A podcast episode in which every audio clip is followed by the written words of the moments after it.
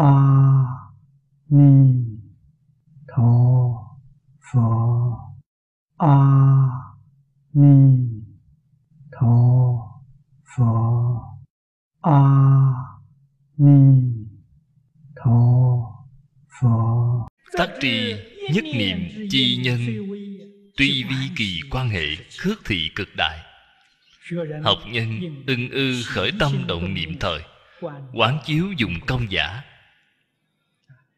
đây cũng là nguyên tắc chỉ đạo tu học quan trọng chân thật. Nhất niệm tuy là không đáng kể gì hầu hết mọi người không có xem trọng ý niệm. Nào ngờ rằng ý niệm quan hệ quá lớn nó có thể sửa đổi thân tâm của bạn, sửa đổi tình trạng đời sống của bạn.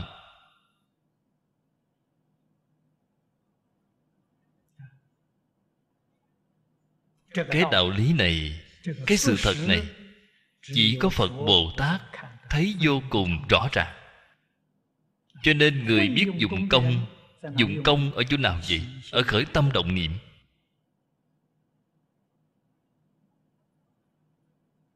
Trong tông môn thường nói, không sợ niệm khởi, chỉ sợ giác chậm. Ý nghĩa của câu nói này chính là ý niệm phải chuyển cho nhanh. Niệm khởi không sợ, khởi lên lập tức, liền chuyển hết.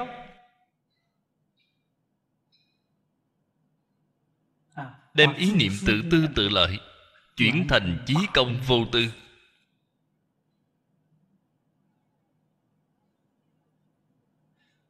Đem tất cả ý niệm hư vọng thấy đều chuyển thành a di đà phật. Như vậy là tốt. Quý ở chỗ chuyển nhanh. Cái này chính là chuyển thức thành trí.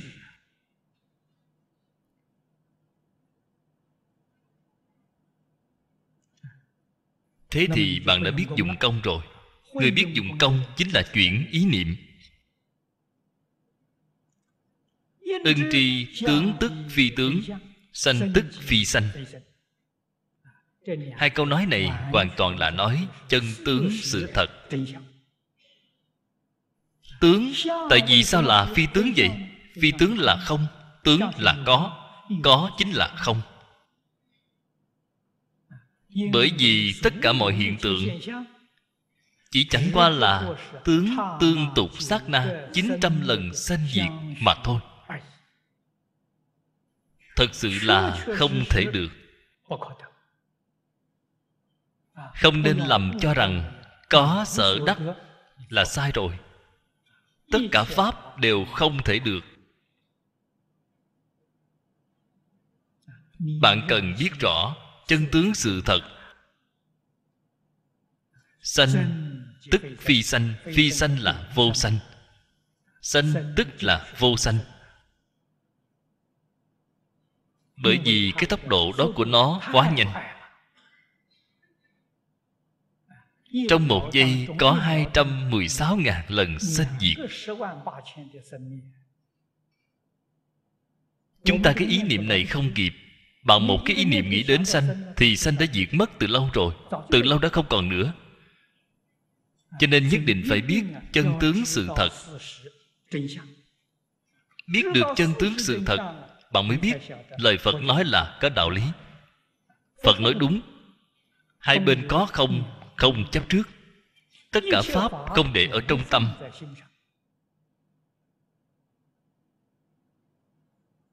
cảnh giới hiện tiền như chẳng có việc gì. Tâm vĩnh viễn là bình tĩnh vĩnh viễn là an lạc.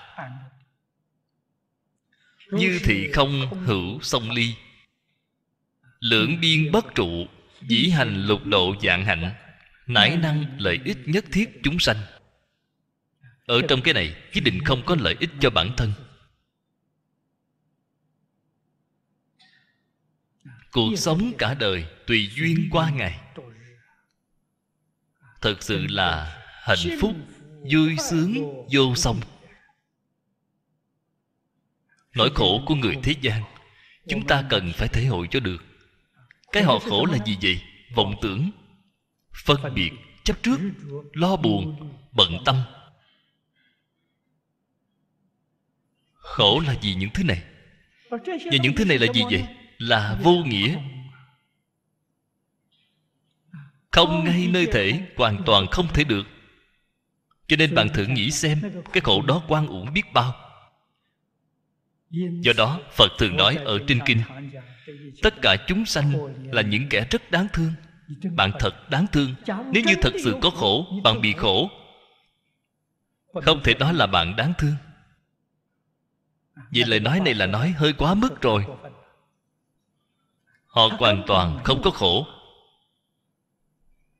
Họ đang khởi vọng tưởng tự chuốc khổ vào thân, chứ họ không khổ.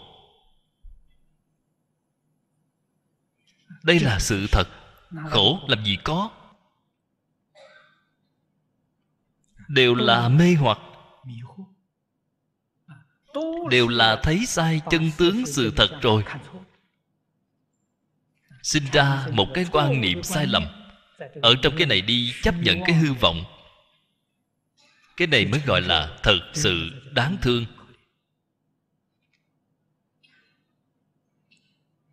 Có thể hiểu rõ chân tướng sự thật rồi. Thì tu lục độ dạng hạnh là lợi ích chúng sanh. Lục độ dạng hạnh có lợi ích gì đối với chúng sanh? Đánh thức mê hoặc của chúng sanh. Không những phật bồ tát giảng kinh thuyết pháp là đánh thức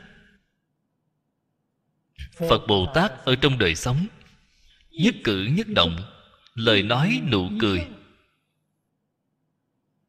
đều là đánh thức chúng sanh. Cho nên thì hiện ở cái thế gian này, làm tấm gương giác ngộ cho tất cả chúng sanh.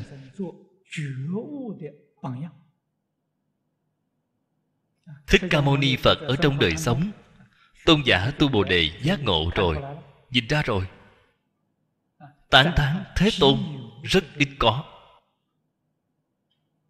Phật biểu hiện cái gì rất ít có vậy? Vào đại thành xá vệ, đi bát đắp y mang bát điều này người bình thường nhìn qua, cái này có cái gì hiếm lạ đâu, một chút cũng không hiếm lạ. Người biết, nhìn hiểu được rồi.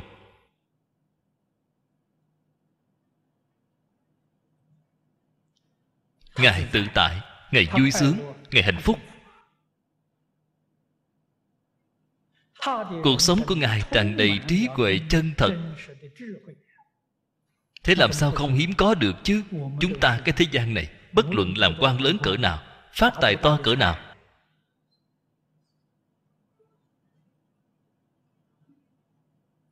Họ không vui, họ không hạnh phúc. Họ khổ não vô biên. Cái đó thì không hiếm lạ rồi gặp thấy người thật sự hạnh phúc, vui sướng. Họ không có lo buồn, không có bận tâm, không có khổ não. Họ cái gì cũng không có, em mới thật là hiếm lạ. Phật bồ tát thị hiện ở thế gian, biểu hiện là cái hình ảnh này. Cho nên người biết nhìn sẽ thấy ra được. Kinh ngạc, tán thán, hiếm có.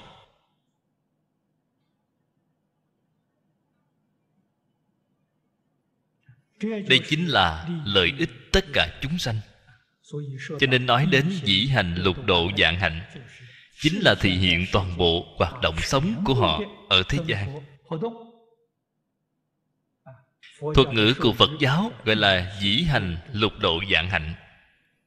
Đều là làm chuẩn mực cho chúng sanh. Đều là khơi gợi cho chúng sanh khiến chúng sanh giác ngộ. Có lẽ chúng ta muốn hỏi biết bao nhiêu chúng sanh nhìn thấy cái hình ảnh này của ngài mà không giác ngộ thế thì cũng có thể được lợi ích sao? Được. Giác ngộ đâu có danh như vậy được. Đâu có vừa biểu diễn họ liền giác ngộ ngay. Đó không phải là người bình thường. Giống như giảng kinh hai giờ đồng hồ này giảng xong bạn đã khai ngộ rồi bạn liền chứng quả ngay. đó. Không phải là người thông thường đây gọi là huân tập. Phật bồ tát không ngừng thị hiện. Thị hiện đời đời kiếp kiếp. Từ từ mà quân tập. Thời gian lâu rồi, sức mạnh quân tập đã xuất hiện rồi. Cổ nhân trung quốc chúng ta, y phục có mùi thơm, gọi là huân hương. Hiện nay khoa học kỹ thuật tiến bộ rồi. Cái nước hoa đó xịt một cái lập tức liền thơm ngay. Rất nhanh. Trước đây cái hương hương đó, đốt cái này rất thơm, y phục để vào chỗ đó để nó hấp. Đại khái phải hấp thời gian vài ba ngày. Cái y phục này mặc đi ra ngoài có thể duy trì đến mấy giờ đồng hồ, mùi thơm không tan. Cho nên trong kinh phật, thường nói huân tập phật bồ tát thị hiện tuy bạn hàng ngày tiếp xúc với họ, nhìn thấy họ mà không có khai ngộ, nhưng mà bạn nhận được sự quân tập rồi. Đời đời kiếp kiếp không ngừng quân tập. Rốt cuộc có một ngày bạn sẽ giác ngộ thôi. Cho nên cái giác ngộ đó là không phải ngẫu nhiên. Có thể thấy hình ảnh mà phật bồ tát thì hiện là không có uổng phí. Cái này ở trong phật pháp chúng ta gọi là có nhân, gần đối với tất cả chúng sanh. Nhân gần là họ lập tức thành tựu ngay. Có gieo nhân xa, đời sau kiếp sau. Bạn thử xem cái tâm đó của phật bồ tát họ có tâm kiên trì, có tâm trường diễn, có tâm nhẫn nại. Họ hoàn toàn không gấp rút, dội vàng để thành tựu. Họ không nóng vội. Phạm phu tâm lượng rất dội vã nôn nóng. Mong mau mau thành tựu ngay. Không biết rằng dục tốc thì bất đạt.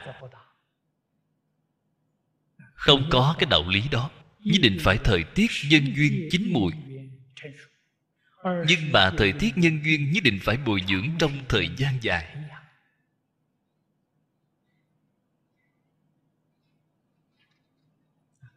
Trên thế giới, thường hay có một số người làm nên công trạng sự nghiệp lớn.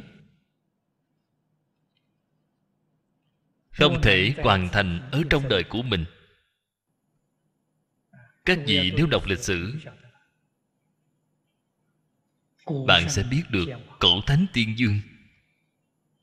Lý tưởng của họ, nguyện vọng của họ họ thực sự đang làm, nhưng mà họ không thể nhìn thấy thành quả. Họ biết họ truyền đến đời kế tiếp, truyền đến đời đời kế tiếp nữa. Cái thành quả này hiện tiền rồi. Họ biết. Cho nên một cái lý tưởng không nhất định là chính mình có thể nhìn thấy được hy vọng có thể truyền đến thế hệ kế tiếp theo, lại truyền thế hệ kế tiếp nữa mới có thể thành hiện thực. Cái đó đều là có lợi ích rất lớn đối với chúng sanh. Điều này chính là cái mà chúng ta gọi là tầm nhìn lịch sử. Nhiệm vụ lịch sử.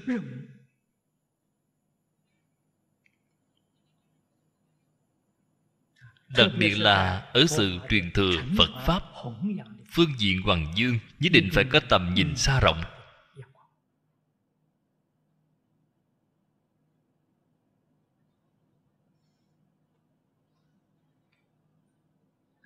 Mời xem hàng sau cùng này.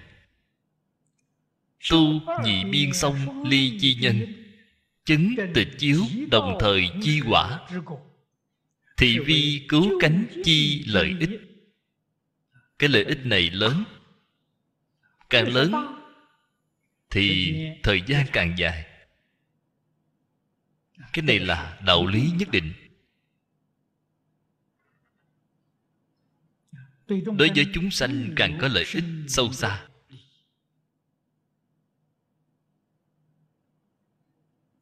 cổ nhân có rất nhiều dụng tâm. quả thật không phải cái mà người lơ là cẩu thả như chúng ta có thể hiểu được tôi lúc còn trẻ, ưa thích đọc lịch sử.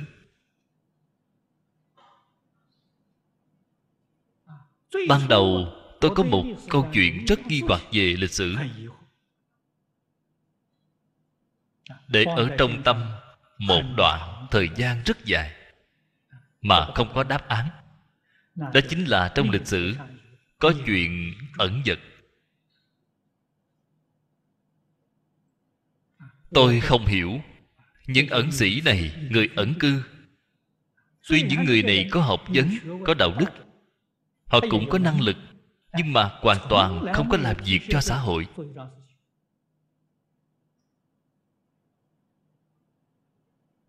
Giống như hoàn toàn không có thật sự lợi ích cho quốc gia, dân tộc. Tại vì sao trong lịch sử phải viết truyện ký cho họ, lưu truyền đến đời sau?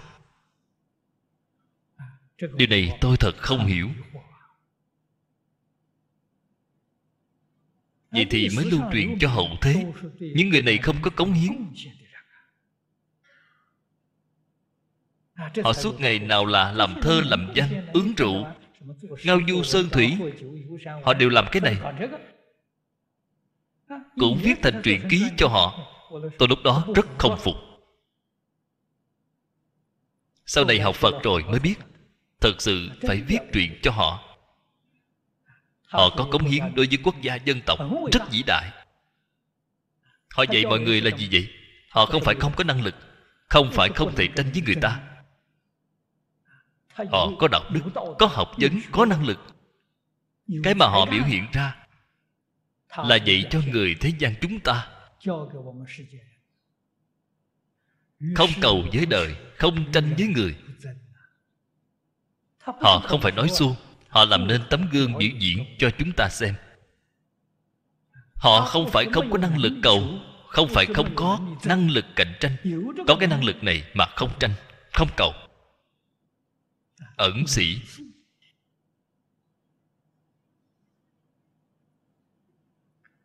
Có ảnh hưởng rất sâu xa đối với sự ổn định lâu dài của quốc gia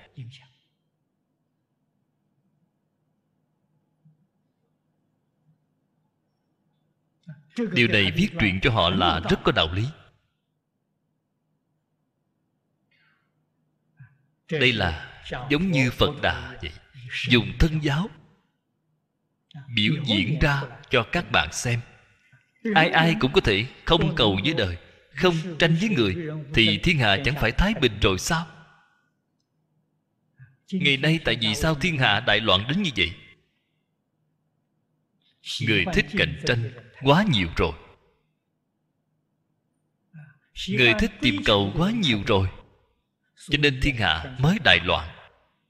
Nếu như người nào cũng có thể không tranh, không cầu, thì thiên hạ thái bình. Có rất nhiều người nói không được, hiện nay thời buổi này nếu không giành giật thì không thể sống nổi. Tôi không giành giật với người ta, tôi sống rất khỏe tôi sống khỏe hơn họ, tự tại hơn họ. Tôi cũng không có cầu, cũng không có tranh. Cuộc sống chẳng phải vẫn sống khỏe đó sao? Nếu họ thật sự không cầu, không tranh, đảm bảo họ sẽ không chết. Đều là vọng niệm đang lên ngôi. Hoàn toàn là quan niệm sai lầm, đang chi phối họ. Bản thân suốt đời khổ não, còn khiến xã hội nhiễu loạn đem lại khổ nạn cho chúng sanh. Không có lợi ích cho chúng sanh.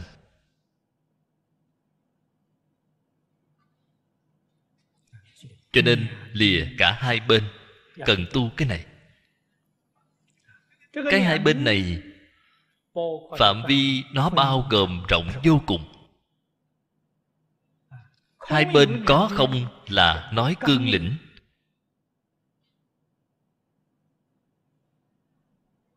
Nếu như nói tỉ mỉ thì sao? Thế là quá nhiều quá nhiều rồi. Thật giả là hai bên. Tà chánh là hai bên, đúng sai là hai bên, thiện ác là hai bên, lợi hại là hai bên. Nhân ngã là hai bên, thấy đều xa lìa. Bạn xem cái tâm đó thanh tịnh biết bao cho nên mọi người đọc bản kinh này. Tu nhị biên, hai bên có không? Bạn chấp trước cái này, những cái khác, bạn đều là sai lầm. Thế là bạn chưa có thể hội được ý nghĩa của kinh. Cái hai bên này chính là cái mà nhà khoa học chúng ta hiện nay gọi là thuyết tương đối. Hai bên tương đối, hai bên đều phải lìa tâm của bạn thật sự thanh tịnh.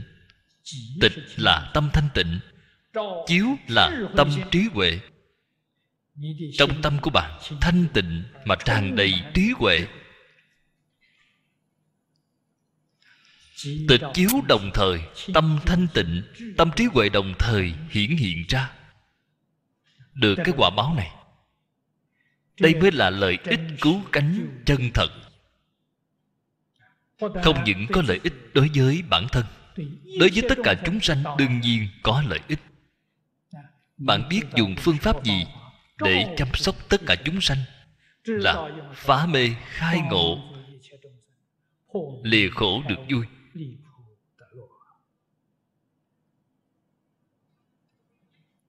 Chúng ta ngày nay có cái tâm này, có cái nguyện lực này mà không có năng lực. Thật sự là lực bất tòng tâm cái lực này không đủ, chính là chúng ta công phu tịch chiếu không đủ. Cho nên cái sức mạnh này không thể đạt được. Phát đại tâm giả, như thị, không hữu, song ly, dĩ hành bố thí.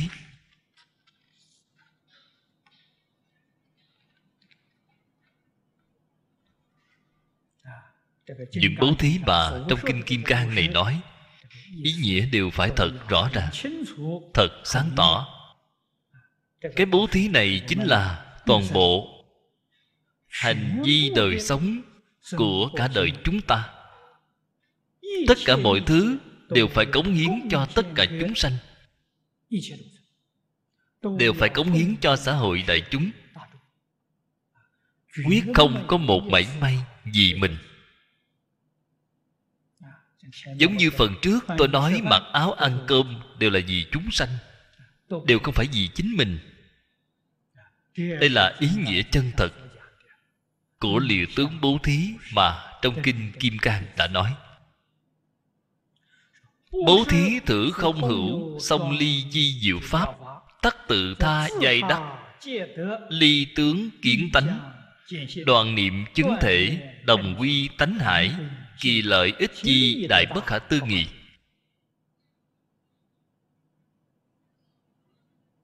Cho nên mọi người thấy bố thí. Bởi vì bình thường ở trong phật giáo đối với những danh từ pháp tướng này là chỉ thấy ở bên ngoài. Giống như hiểu được chút ít. Sao gọi là bố thí vậy đến cái tự biếu này để quyên góp một chút tiền gọi là bố thí. Nhìn thấy người khác rất đáng thương xin ăn cho họ một ít tiền vậy gọi là bố thí. Ý nghĩa đều hiểu sai rồi. Không phải cái ý nghĩa này. Bố thí như vậy bạn làm sao có thể lìa tướng kiến tánh được chứ? Bạn làm sao có thể tự lợi lợi ta được chứ? Đó là điều không thể cho nên bố thí là nói toàn bộ hành vi đời sống của chúng ta đều phải có thể quên mình vì người. Đây gọi là bố thí. Như vậy mới có thể lìa tướng. Chúng ta tu như vậy lâu rồi thì một cách rất tự nhiên bốn tướng sẽ không còn nữa. Bốn tướng không cần phải lìa không cần phải phá. Lâu ngày dậy tháng, tiêu tan hết rồi. Đây là phần trước nói. Chỗ kỳ diệu của pháp đại thừa là dùng tâm lượng lớn để hóa. Chúng ta khởi tâm động niệm, nghĩ đến hư không, nghĩ đến pháp giới, nghĩ đến tất cả chúng sanh. Không nghĩ đến bản thân, quên hết bản thân rồi. Các phương pháp này sáng suốt hơn quá nhiều so với tiểu thừa, so với quyền giáo rồi. Bốn tướng lìa rồi liền kiến tánh.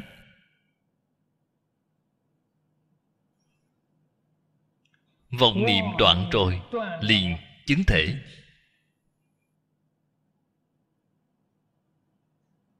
Đồng quy tánh hải. Tự tha không hai. Sanh phật không hai. Tánh tướng không hai đây là hiện tướng của đồng quy tánh hải. Cái lợi ích lớn này là bất khả tư nghị. Nhất thiết chúng sanh, nhất thiết chư tướng, hữu chủng chủng nghĩa. Chỗ này giải thích cho chúng ta. Nhất định phải hiểu rõ, phải minh bạch nếu như hiểu sai ý nghĩa rồi, bạn bình thường dụng công đương nhiên là không đắc lực. Ở chỗ này đơn giản nói bốn cái. Bốn cái này đương nhiên đều là quy nạp. Đệ nhất, tướng giả, tướng trạng. Vị hữu sanh chi loại chi tướng trạng bất đẳng chỉ ngoại hình kim chỉ nội tâm trạng. Huống chủng chủng sanh loại sắc tâm tướng trạng sai biệt bất nhất cố viết chủng chủng. Vậy là chúng ta không khó thể hội được. thiên nhân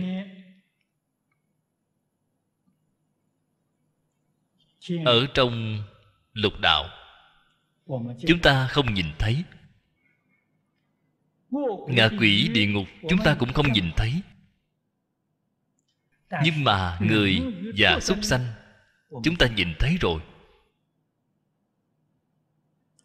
Người cùng súc sanh, chúng ta ngày nay gọi là động vật. Ở trên cái trái đất này, số lượng loại động vật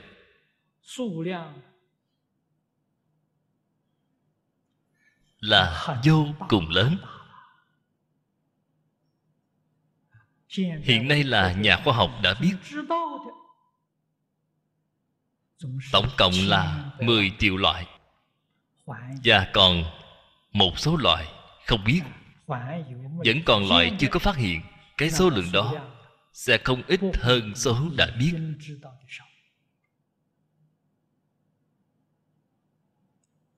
đây là nói tướng trạng, sắc tâm khác biệt bậc nhất.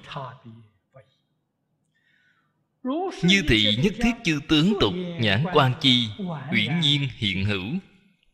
Chúng ta nhìn thấy, đều ở trước mắt, đều có thật.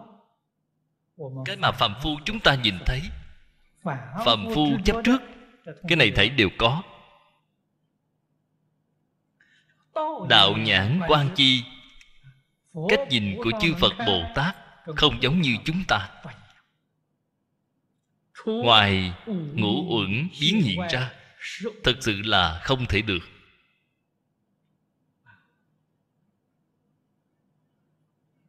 Chúng loại nhiều đi nữa, chúng loại vô lượng vô biên. Tóm lại, không ngoài, sắc thọ tưởng hành thức bao gồm cả ngoại hình và hoạt động tâm lý của nó. năm cái chữ này thấy đều bao gồm rồi.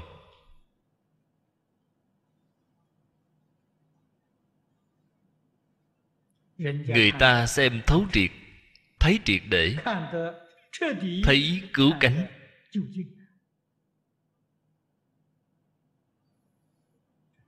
kinh ngôn đương hạ tức không sanh nhi vô sanh. Cố viết nhất thiết chư tướng tức thị phi tướng. đây mới là thật sự. Thấy ra được cái chân tướng sự thật đó.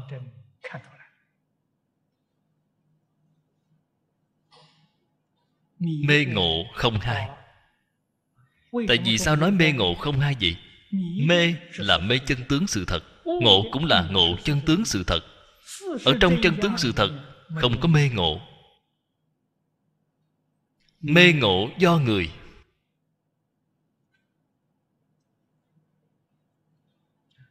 Trong kinh những cách nói này đây là rõ cái nghĩa sanh không?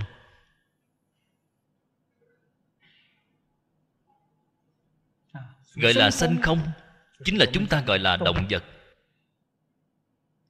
sinh thái của động vật đương thể tức không liệu bất khả đắc. Ngũ uẩn bản thân diệt chúng duyên hòa hợp diệt phi bổn thực. Ngũ uẩn có thật sao? Không có. ngũ uẩn cũng là giả cũng là pháp do duyên sanh. ở trong phật pháp chúng ta nói ngũ uẩn. Các nhà khoa học hiện đại người hiện nay gọi là phân tử, nguyên tử, điện tử, hạt sống. Hiện nay ở trong khoa học nói những danh từ này. Những cách nói này cùng với pháp do nhân duyên sanh mà trong phật pháp nói. Năm uẩn đều không. Đương thể giai không, ý nghĩa thì vô cùng gần gũi.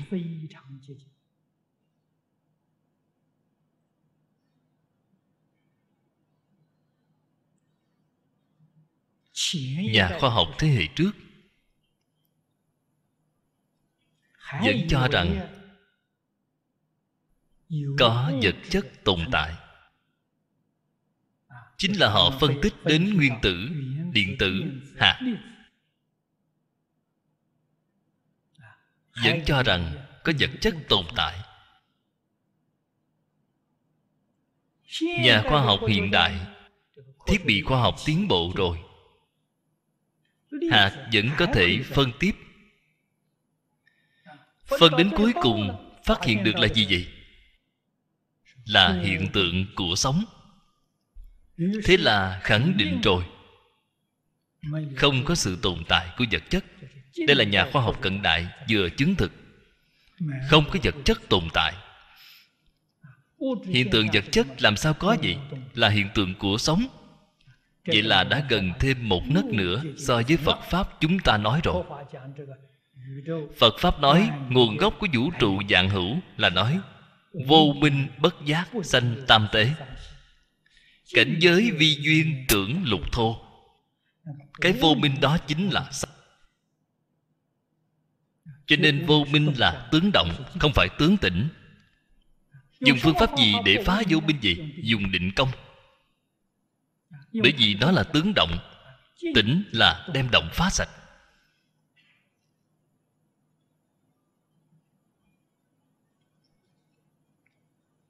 Cho nên tu học phật pháp, xem trọng thiền định. Tám dạng bốn ngàn pháp môn, vô lượng pháp môn. Pháp là phương pháp, môn là con đường. Hay nói cách khác, chính là phương pháp cách thức dùng thì có vô lượng vô biên. có tám dạng bốn ngàn. những phương pháp cách thức này chỉ nhắm vào một mục tiêu chính là định. Thấy đều là tu định. Cho nên mọi người dứt khoát không nên cho rằng thiền tông là tu định những tông khác là không tu định. Bạn đã sai rồi. Không phải tu định thì không phải phật pháp.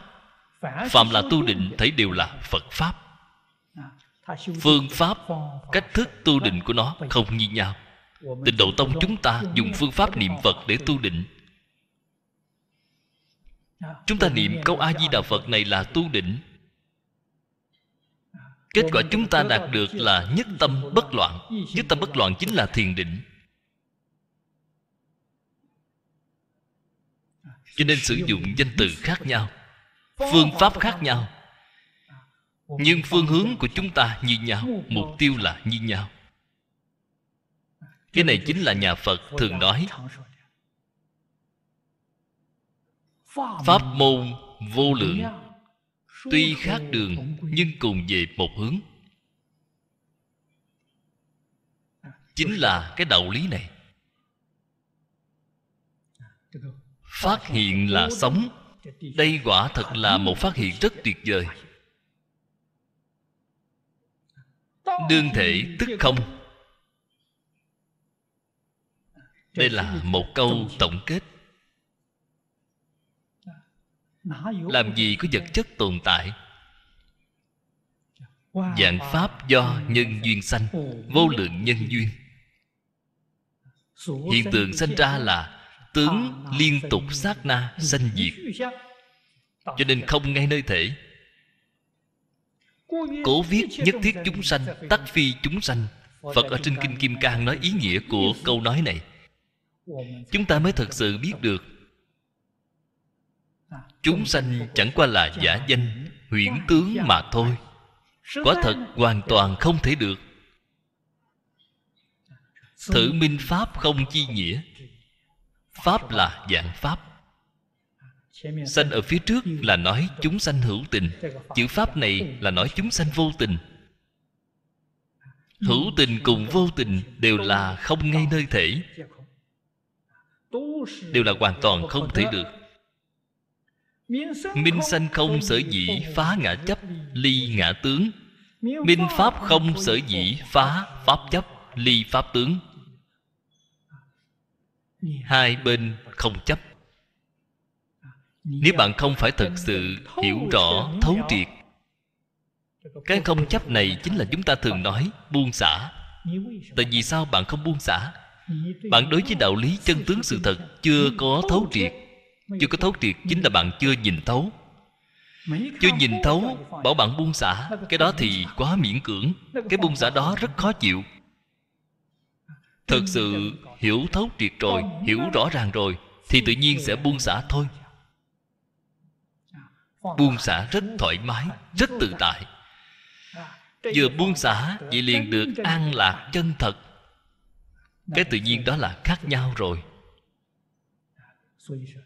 Cho nên, làm buông xả không khó, nhìn thấu khó. Thích Ca Mâu Ni Phật vì chúng ta giảng kinh 49 năm. Vì sao vậy? Chẳng qua là giúp chúng ta nhìn thấu mà thôi. Còn nói buông xả, Một niệm buông xả, Bạn xem, Cái người niệm Phật đó một niệm buông xả liền giảng sanh rồi. Cho nên giảng sanh có gì khó đâu.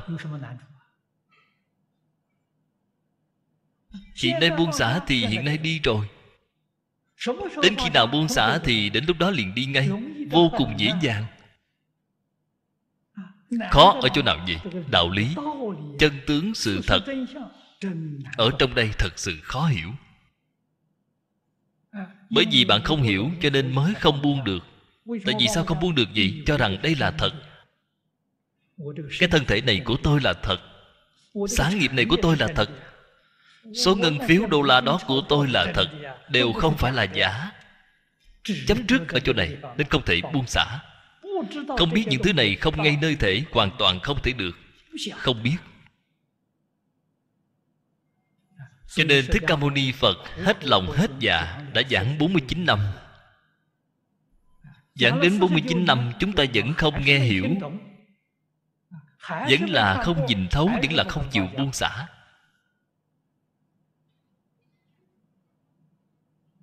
Ở trên kinh địa tạng nói chúng sanh khó độ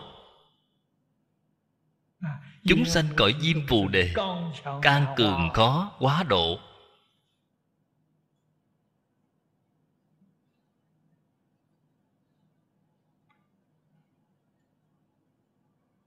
Chúng ta xem tiếp đoạn nhỏ này dưới đây. Sanh không, pháp không không không. Sanh là chúng sanh hữu tình ý nghĩa ở trong cái này phải thể hội. hữu tình là bản thân chúng ta. Ngã không rồi.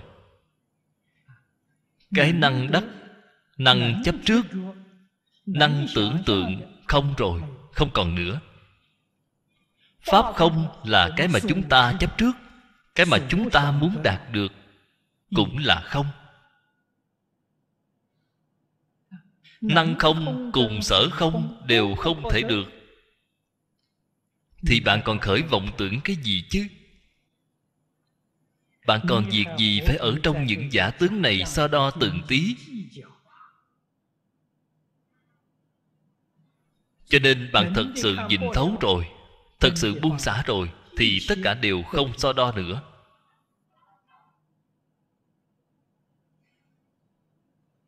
nếu gặp một người họ ngày nay lừa gạt lấy hết tiền của bạn đi rồi hoặc giả trộm cắp tiền của bạn bạn sẽ rất quan hỷ như chẳng có việc gì. Vô sự mà. Bạn một chút cũng không có buồn sầu khổ não. Như chẳng có việc gì. Bạn hôm nay có được những thứ gì thì sao? cũng như chẳng có việc gì. Tâm không bị chuyển bởi cảnh giới bên ngoài vì sao vậy? Cái đạt được là không. Cái mất đi rồi cũng là không. Đắc vô sở đắc xả vô sở xả. Không có được mất. đây mới là chân tướng sự thật.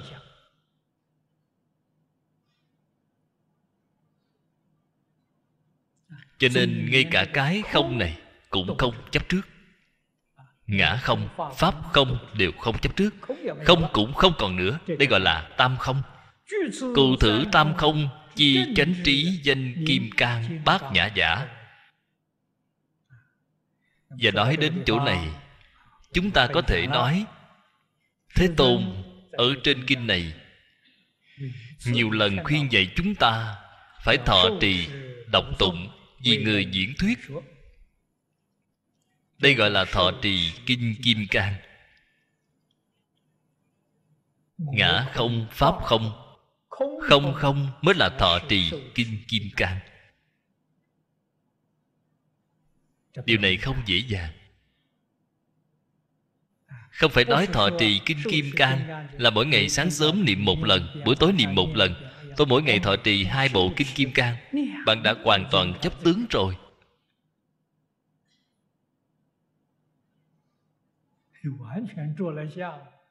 Bạn xem, tôi có thể thọ trì. Kinh kim cang là pháp, là cái mà tôi thọ trì. Ngã cũng chưa không, pháp cũng chưa không. Đây gọi là thọ trì kinh kim cang sao? Nhưng mà người hiểu lầm như thế này quả thật là quá nhiều quá nhiều. Cái này chính là họ thọ trì kinh kim cang. phật trước cũng đọc kệ khai kinh. Nguyện dạy như lai chân thật nghĩa. Bạn ngày nay đem chân tướng sự thật hiểu rõ ràng rồi mới biết họ là ngộ giải như lai chân thật nghĩa. Họ không phải nguyện giải phải sửa một chữ là ngộ giải như lai chân thật nghĩa. Hiểu sai nghĩa chân thật của như lai. Thấy đều hiểu sai rồi thông đạt chúng sanh vì chúng sanh. tác trì chúng sanh tánh bổn không tịch đồng phật.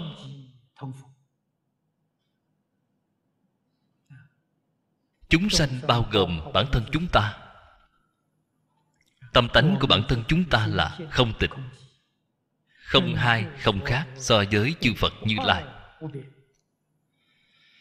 Tâm tánh của tất cả chúng sanh cũng giống như chư phật như lai vậy. Không có khác biệt.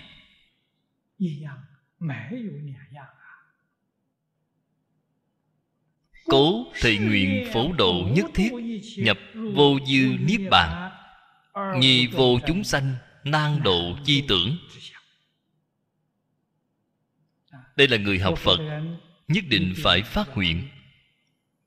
Không có nguyện thì con người sẽ không có chí khí. Con người không có tiền đồ.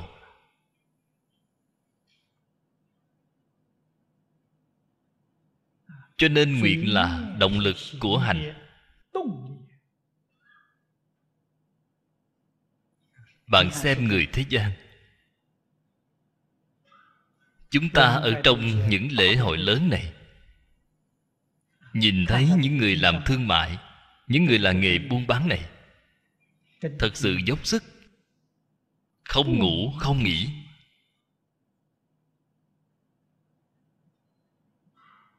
Họ ăn uống không bình thường, không giống như chúng ta đến giờ thì ăn cơm. Rất nhiều người làm nghề buôn bán, lúc buổi trưa hai ba giờ mới ăn cơm. Lúc buổi tối tám chín giờ mới ăn cơm có người còn phải làm việc đến nửa đêm, một hai giờ. Đang dốc sức, đang nỗ lực chăm chỉ như vậy. Tại vì sao họ sống đời sống vất vả như vậy? Sức mạnh nào thúc đẩy họ vậy? Kiếm tiền. Sức mạnh của ngân phiếu rất lớn, thúc đẩy họ làm họ không sợ vất vả. Chư phật bồ tát ở tận hư không khắp pháp giới phổ độ chúng sanh. Cũng là không có nghỉ ngơi. Sức mạnh nào đang thúc đẩy họ vậy? Họ không cần tiền lại không cần danh lại không cần lợi. Sức mạnh nào đang thúc đẩy họ vậy không ngủ, không nghỉ như vậy, làm còn vất vả hơn, còn chăm chỉ hơn, còn nỗ lực hơn so với người làm nghề buôn bán đó. Sức mạnh gì vậy? Tứ hoàng thệ nguyện. Vì sao vậy? Muốn độ chúng sanh, nhìn thấy chúng sanh quá khổ rồi, mê quá sâu rồi. Muốn độ những chúng sanh này, họ đâu có thời gian nghỉ ngơi. Họ làm sao có thể không chăm chỉ? Ta nếu không chăm chỉ không nỗ lực thì chúng sanh sẽ thọ khổ nhiều hơn một chút. Ta thành công sớm hơn một ngày thì chúng sanh sẽ bớt khổ hơn một ngày. Tâm đại bi của họ là lớn như vậy.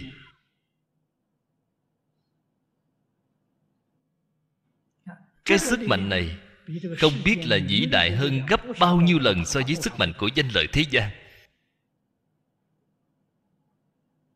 chúng ta ngày nay không chịu chăm chỉ nỗ lực là nguyên nhân gì vậy? Không có tâm bi. Chúng sanh khổ cứ mặc họ họ khổ là chuyện của họ, không liên quan gì đến ta. Ngoài nguyện nói độ chúng sanh mà ta vẫn không có thành tựu, ta vẫn không thể độ, bản thân lại không quyết chí, lại không dụng công.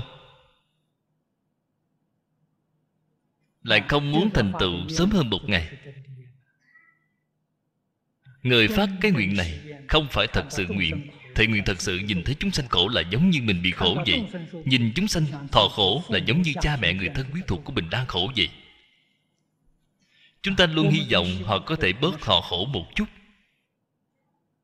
Bản thân sao có thể không quyết chí? Sao có thể không dùng công chứ? Cho nên bản thân không chăm chỉ, nỗ lực tu hành không chăm chỉ nỗ lực hoàn pháp lợi sanh thì làm sao xứng đáng với chúng sanh? Làm sao xứng đáng với phật đà? Làm sao xứng đáng với chính mình chứ?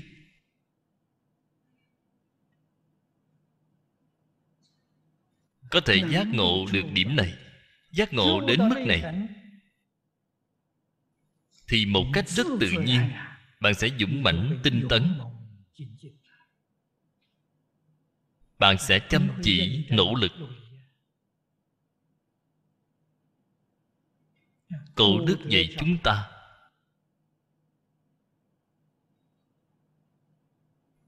Là lão pháp sư đế nhà dạy đệ tử của ngài. Những lời này, chúng tôi gần đây đã in, đính kèm vào mặt sau của niệm phật luận rồi. Lão pháp sư là khai thị của lão pháp sư đạm hư. Ở trong buổi phật thất tại hồng kông tôi có được cái băng ghi âm này và đem nó viết thành văn tự. in ở mặt sau của niệm phật luận rồi. Ngài dạy cái người đệ tử niệm phật giảng sanh đó của ngài. Cái anh thợ hàng nồi đó tôi cảm thấy phương pháp của ngài hay. Tôi bèn áp dụng phương pháp của ngài. Cái phương pháp này của ngài là vậy bạn dụng công bạn niệm phật cũng tốt. Bạn nghiên cứu giáo cũng tốt. Bất kể dụng công phu gì cũng được. Mệt rồi thì nghỉ. Không nên miễn cưỡng. Nghỉ ngơi khỏe rồi, lập tức làm tiếp. Kinh này hay. Mệt rồi thì nghỉ ngơi. Một chút, tinh thần hồi phục, lập tức làm tiếp. Cái thân thể này có thể chịu được. Không bị mệt mỏi.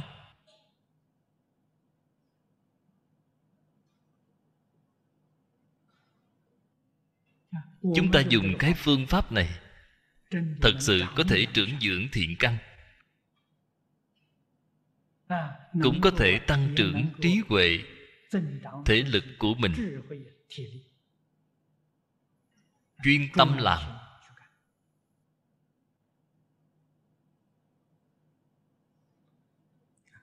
Cho nên cái thệ nguyện này quá quan trọng, là động lực thật sự của chúng ta.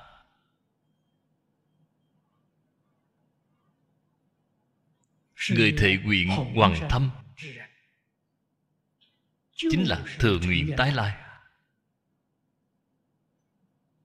Thừa nguyện tái lai không nhất định là về thế giới tây phương cực lạc. Sau đó quay lại. Không cần thiết ngày nay nguyện lực của bản thân chúng ta vượt qua nghiệp lực là thừa nguyện tái lai rồi. Nguyện lực của bạn nếu không vượt qua được nghiệp lực của bạn thì bạn đời này bị nghiệp lực của bạn chi phối rồi nếu như bạn phát đại thệ nguyện, thật sự thệ nguyện, cái thệ nguyện này vượt qua nghiệp lực rồi. Vừa vượt qua, thì hiện nay chính là thừa nguyện tái lai. Tự mình biết rất rõ ràng, biết rất minh bạch.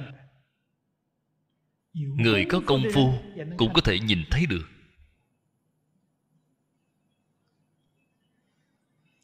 Thấy ra được, bạn đã chuyển đổi rồi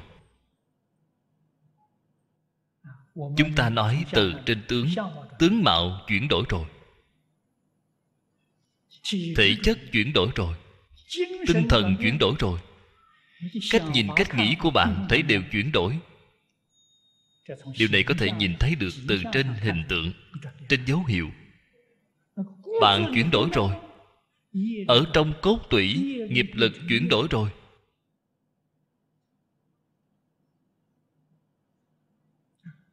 Nghiệp lực biến thành nguyện lực. Không cần đổi cái thân thể mới là thừa nguyện tái lai. Chúng ta phải hiểu được cái đạo lý này, phải biết được cái chân tướng sự thật này.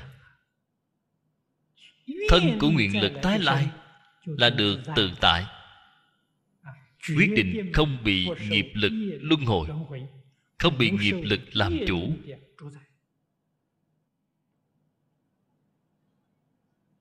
Cho nên cái bạn có được là hạnh phúc tự tại mỹ mãn chân thật. Ở trong nhà phật không phải nói suông. Quyết định là có thể đạt được. Nó có lý luận nó có sự thật có phương pháp có hiệu quả.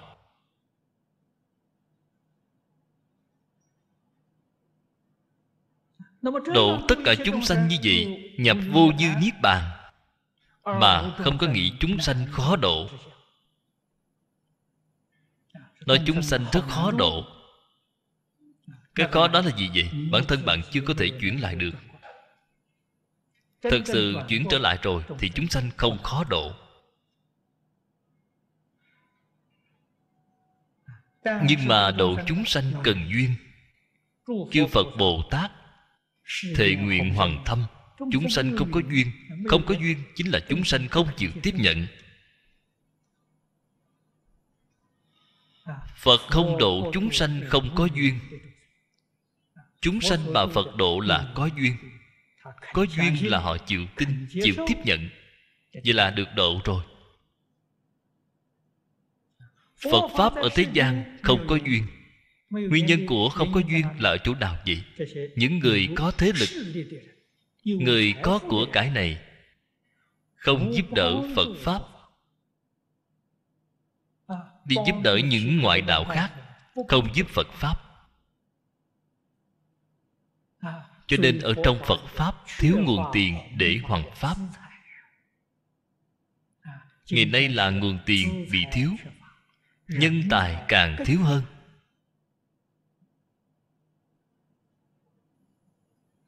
đây là chỗ suy của phật pháp. Đây là chúng sanh không có duyên. Không phải phật bồ tát không từ bi. Chúng sanh không có duyên.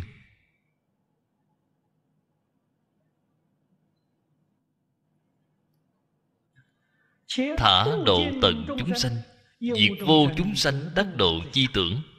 Đây là với cái mà trong kinh văn phía trước nói diệt độ vô lượng vô biên chúng sanh mà thật không có chúng sanh được diệt độ tại vì sao thật không có chúng sanh được diệt độ vậy? Bởi vì tự tha đều không thể được. Biết tất cả hiện tướng là không ngay nơi thể, hoàn toàn không thể được. Sự có cần làm hay không vậy? Cần làm. Làm những việc này là sanh tâm. Hoàn toàn không thể được. Trong tâm như chẳng có việc gì là vô trụ hoàn toàn tương ưng với cương lĩnh trong kinh kim cang là ưng vô sở trụ nhi sanh kỳ tâm. Hay nói cách khác làm được rất viên mãn rồi. Đây mới là thật sự thọ trì kinh kim cang bát nhã ba la mật. Thọ trì thật sự. Hà dĩ cố chúng bổn vô chúng sanh bổn vô sanh cố như thử. Phương thị vi lợi ích nhất thiết chúng sanh, phát tâm chi bồ tát. Cái mà phật ở trong hội kim cang bát nhã thừa nhận, bồ tát đã lìa bốn tướng rồi.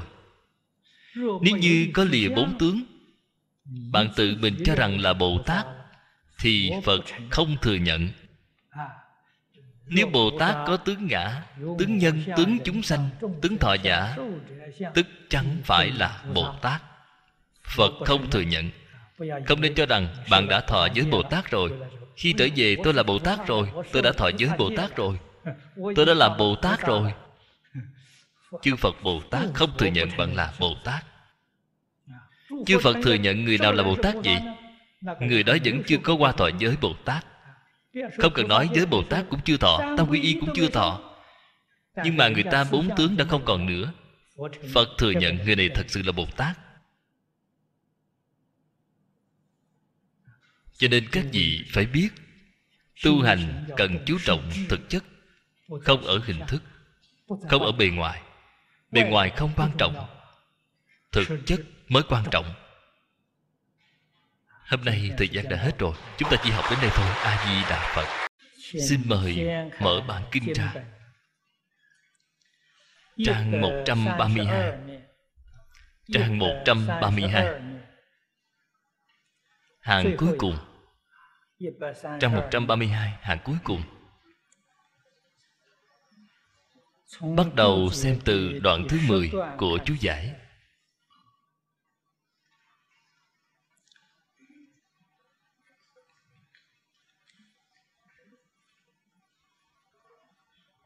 Cái này là giải thích. Tất cả chúng sanh, Tất cả các tướng Có đủ dạng nghĩa, khái quát phân làm bốn loại. Loại thứ nhất nói qua rồi, chỗ này là loại thứ hai, đề nhị dĩ chúng sanh phi chúng sanh chi nghĩa. chứng minh chư tướng phi chư tướng chi nghĩa. Nhất thiết chúng sanh ngũ uẩn sắc thân. giai thị tứ đại tụ hợp nghiệp lực chấp trì. thanh tịnh tâm trung giai vô thử phật. đây là cái ý nghĩa thứ hai từ đó cho thấy trên kinh kim cang, phật nói từng câu, từng chữ đều hàm chứa vô lượng nghĩa. Chúng sanh phi chúng sanh, ý chính của chúng sanh là do nhiều duyên hòa hợp mà sanh cho nên gọi là chúng sanh. từ đó cho thấy hai chữ chúng sanh là nói ngắn gọn. cách nói đầy đủ của nó là hiện tượng do chúng duyên hòa hợp mà sanh ra. cho nên liền lấy một chữ chúng và lấy một chữ sanh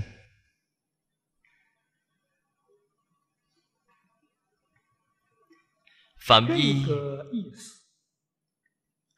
mà cái ý nghĩa này hàm chứa là vô cùng rộng. Có thể nói tận hư không khắp pháp giới. tất cả hiện tượng thế xuất thế gian đều là thuộc về chúng duyên hòa hợp và sanh ngay cả phật pháp cũng không ngoại lệ. Và ở trong cửa phật còn có một thuật ngữ, gọi là duyên sanh. Ý nghĩa của duyên sanh và chúng sanh là như nhau. Là pháp do nhân duyên sanh, chính là ý nghĩa của chúng sanh. Như thế đã là pháp do nhân duyên sanh. Có thể thấy nó không có tự thể.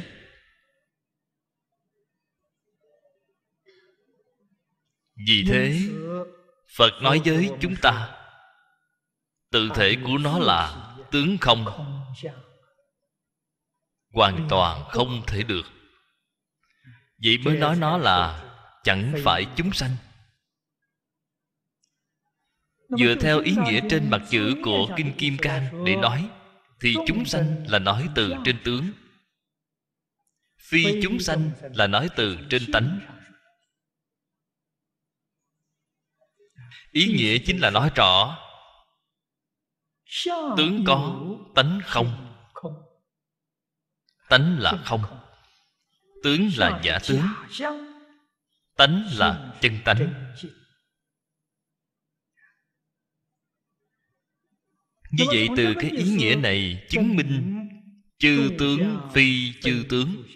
Chư tướng chính là chúng sanh. Tất cả tướng là do nhiều duyên hòa hợp mà sanh.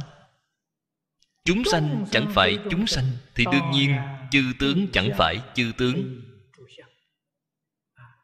nếu như nói thể của chư tướng là không ngay nơi thể hoàn toàn không thể được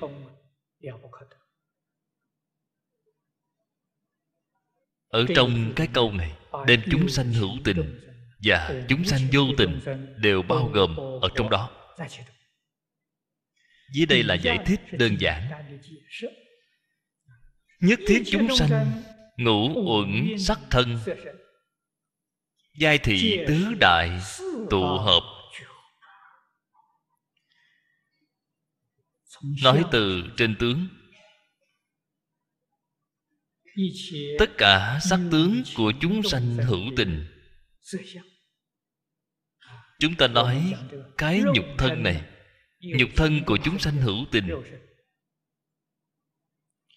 Cái nhục thân này cũng là do vô lượng nhân duyên sanh ra. Không đơn giản. Chúng tôi phần trước đã từng báo cáo qua với các vị rồi.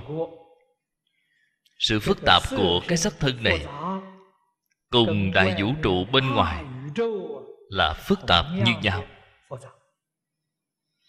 tuyệt đối không phải nói cấu tạo của cái nhục thân này của chúng ta là tương đối đơn giản. cái vũ trụ bên ngoài này là tương đối phức tạp không có hoàn toàn như nhau.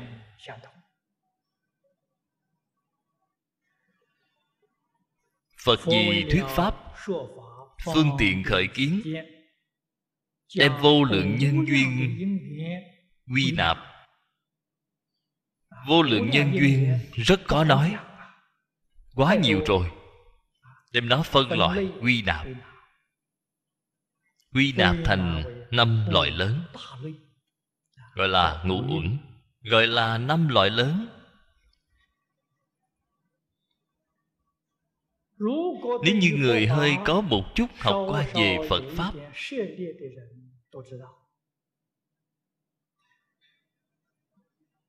ở trong tâm kinh nói ngũ uẩn. Chính là ở trong tướng tông gọi là bách pháp. Sách giáo khoa nhập môn của pháp tướng tông là bách pháp minh môn luận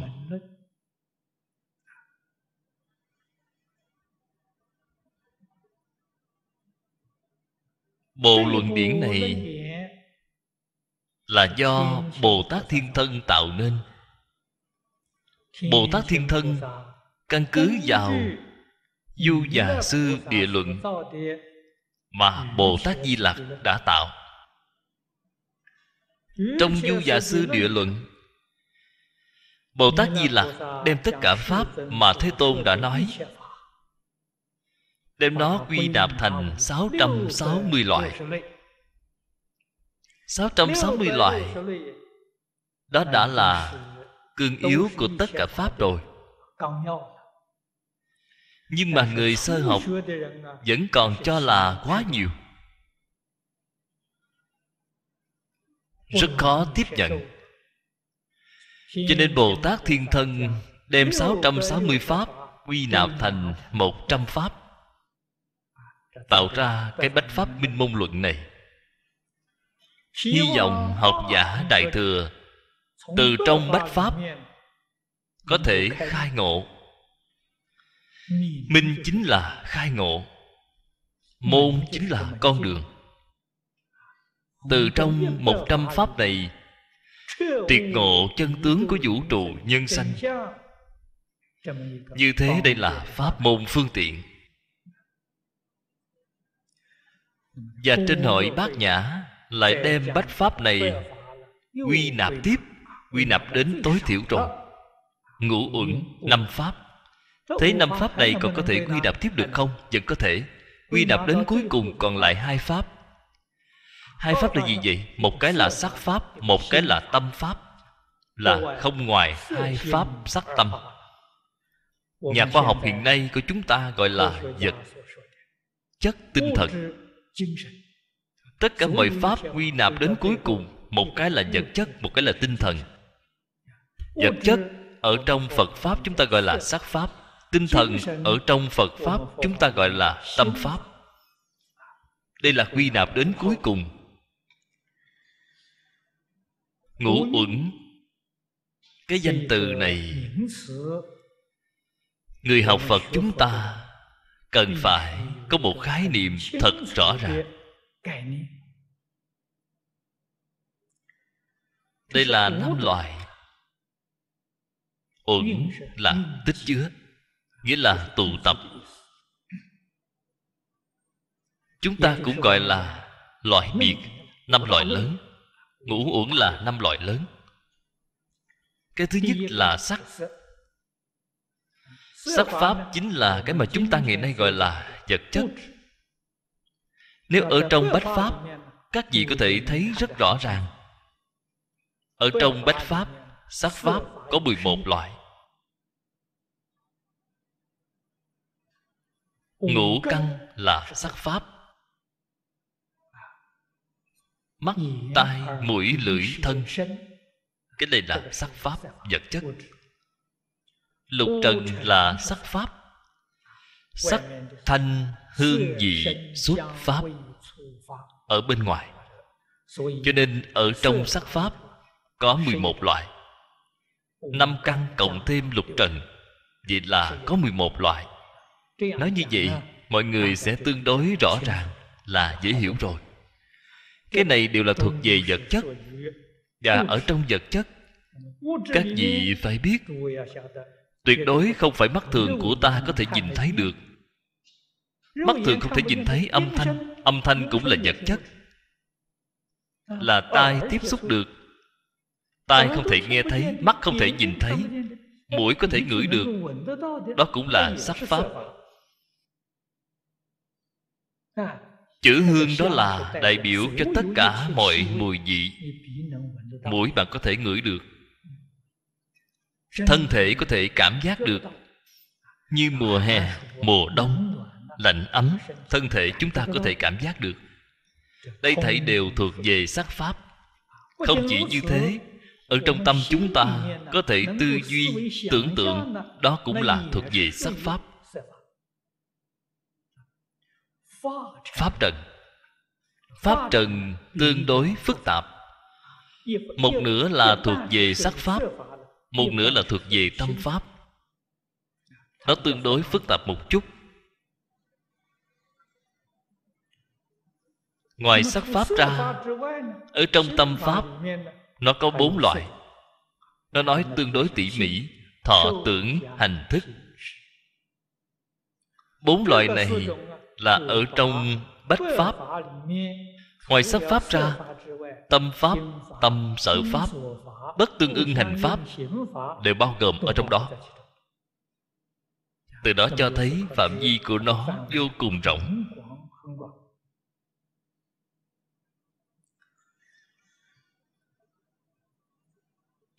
Hiện nay chúng ta hãy luận riêng cái sắc thân này. Thân thể của chúng ta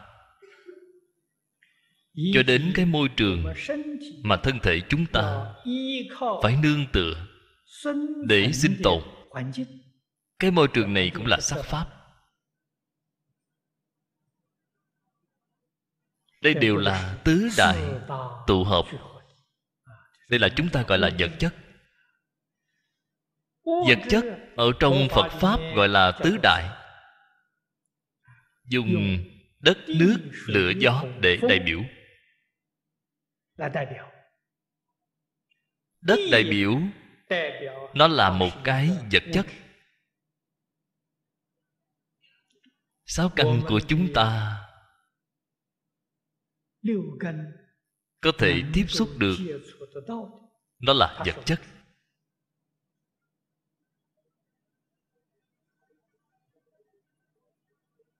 Là giống như hiện nay nhà khoa học gọi là nguyên tử điện tử. Hạt dưới kính hiển vi độ phân giải cao có thể nhìn thấy nó tồn tại. Nó có cái vật chất này.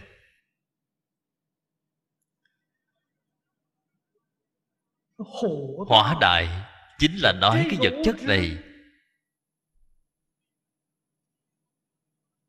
Nó có nhiệt độ. hỏa là nhiệt độ là nóng. Nó có nhiệt độ thủy đại thủy là độ ẩm. nó có nhiệt độ nó có độ ẩm. cái phong đại này các vị thử nghĩ phong là gì vậy?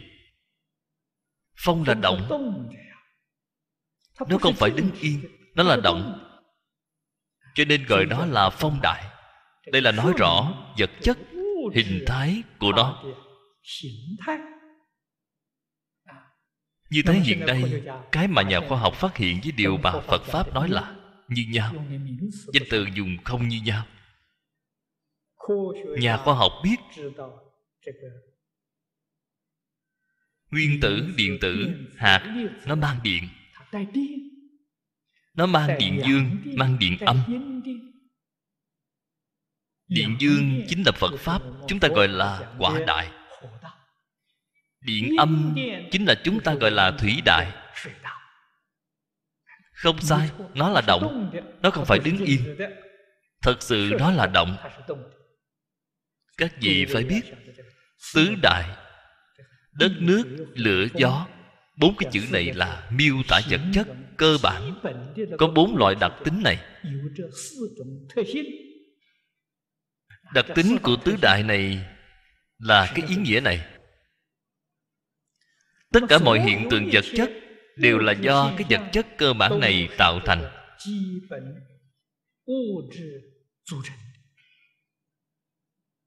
Hiện nay khoa học tiến bộ rồi, đã có thể đem nó quan sát vô cùng rõ ràng. Nhà khoa học gọi là cách thức sắp xếp của nó không như nhau. Danh từ hiện nay gọi là công thức hóa học công thức mà nó sắp xếp cấu tạo khác nhau. Cho nên xếp thành rất nhiều loại nguyên tử.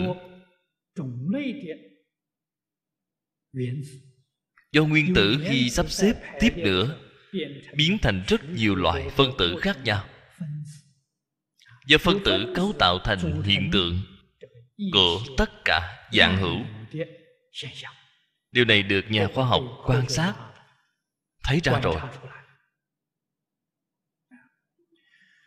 Họ lợi dụng máy móc khoa học hiện đại quan sát. Quan sát lâu dài, phát hiện được những hiện tượng này. Nhưng mà chúng ta phải biết, thích ca mâu ni phật vào ba ngàn năm trước không tính theo cách của trung quốc, là tính theo cách nói của người nước ngoài hai ngàn năm trăm năm về trước. Nhờ từ đó trên thế giới, máy móc khoa học này đều chưa có phát minh. Phật thấy cái hình ảnh này Cùng với cái mà nhà khoa học 2.500 năm sau Nhìn thấy là như nhau. Chúng ta không thể không khâm phục. con mắt của thích ca mâu ni phật chính là kính hiển vi.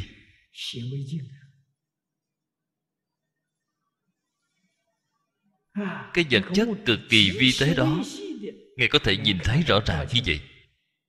cặp mắt của ngài còn nhìn tỏ hơn kính hiển vi tiến bộ nhất.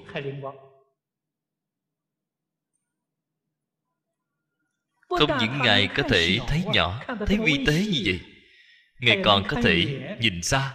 Con mắt đó của ngài cũng là kính viễn vọng, cũng là rất tuyệt vời. Ngài có thể ở cái thế giới này nhìn thấy tận hư không cấp pháp giới. Ngay cả mười dạng ức cõi nước phật, bên đó a di đà phật giảng kinh, thích ca mâu ni phật ở nơi đây cũng có thể nhìn thấy rất rõ ràng cái con mắt này mới lợi hại. Trong kinh kim cang nói, ngũ nhãn viên minh. Phật nói rồi, cái con mắt này là con mắt chân thật của chúng ta. Là con mắt vốn có của chúng ta. Con mắt hiện tại của chúng ta, tại vì sao không sáng tỏ vậy? Ở trong con mắt này có rất nhiều trần cấu ô nhiễm cho nên cái công dụng này của nó đã mất hết rồi. Hiện nay trở nên rất đáng thương. Ở bên đó cách một tờ giấy cũng không thể nhìn thấy. Vì cái gì ô nhiễm vậy? phật nói rồi. Vọng tưởng chấp trước. bị vọng tưởng chấp trước ô nhiễm rồi. Nếu như có thể đem chấp trước xả hết đem nó buông xả thì cái năng lực này của chúng ta hồi phục một bộ phận. Là giống như a la hán tiểu thừa vậy. Chấp trước buông xả đã phá chấp ngã rồi. Năng lực của con mắt này của chúng ta có thể nhìn thấy một cái tiểu tiên thế giới.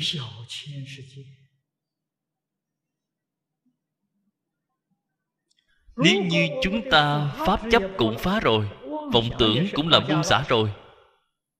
Vọng tưởng chấp trước, vọng tưởng buông xả rồi, thì năng lực của chúng ta sẽ hồi phục càng lớn hơn. Có thể nhìn thấy một cái đại thiên thế giới.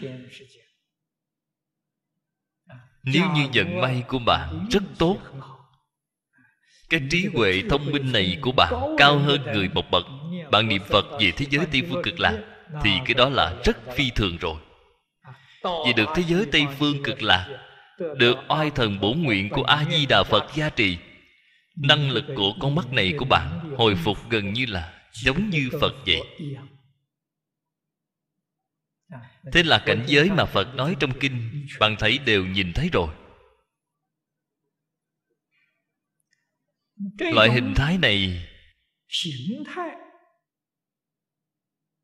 chúng ta biết được là tướng tương tục sát na 900 lần sanh diệt. Tướng tương tục. tại vì sao có thể duy trì vậy? chính là cái tướng thứ nhất và cái tướng thứ hai rất giống nhau. Giống như không có gì thay đổi. Cái tương tục này của nó kéo dài. Cũng phải có một khoảng thời gian. Cái đó con người chúng ta gọi nó là tuổi thọ. Nó có một khoảng thời gian này. Khoảng thời gian này là sức mạnh nào chi phối nó vậy khiến cái tướng tương tục này của nó có thể duy trì vô cùng giống nhau một khoảng thời gian dài như vậy. Nghiệp lực điều khiển. Đây là nghiệp lực.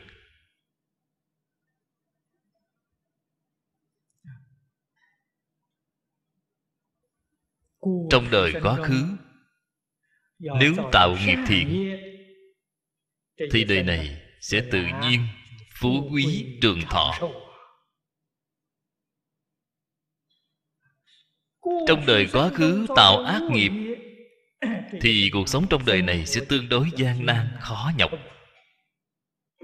Nghiệp lực đang điều khiển.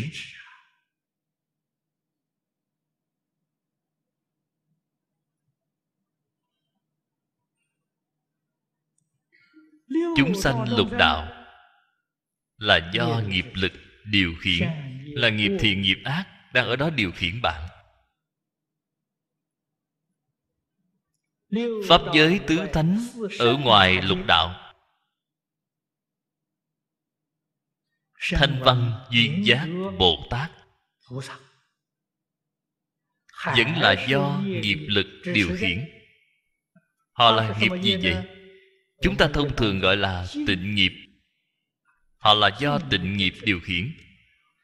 Lục đạo của chúng ta là nghiệp nhiễm. Ở trong nghiệp nhiễm có thiện, có ác. Giống như thanh văn duyên giác họ tu định, tâm của họ tương đối thanh tịnh. Cho nên họ cũng là nghiệp lực, tịnh nghiệp điều khiển. Trong tâm thanh tịnh đều không có vật này thanh tịnh tâm là chân tâm.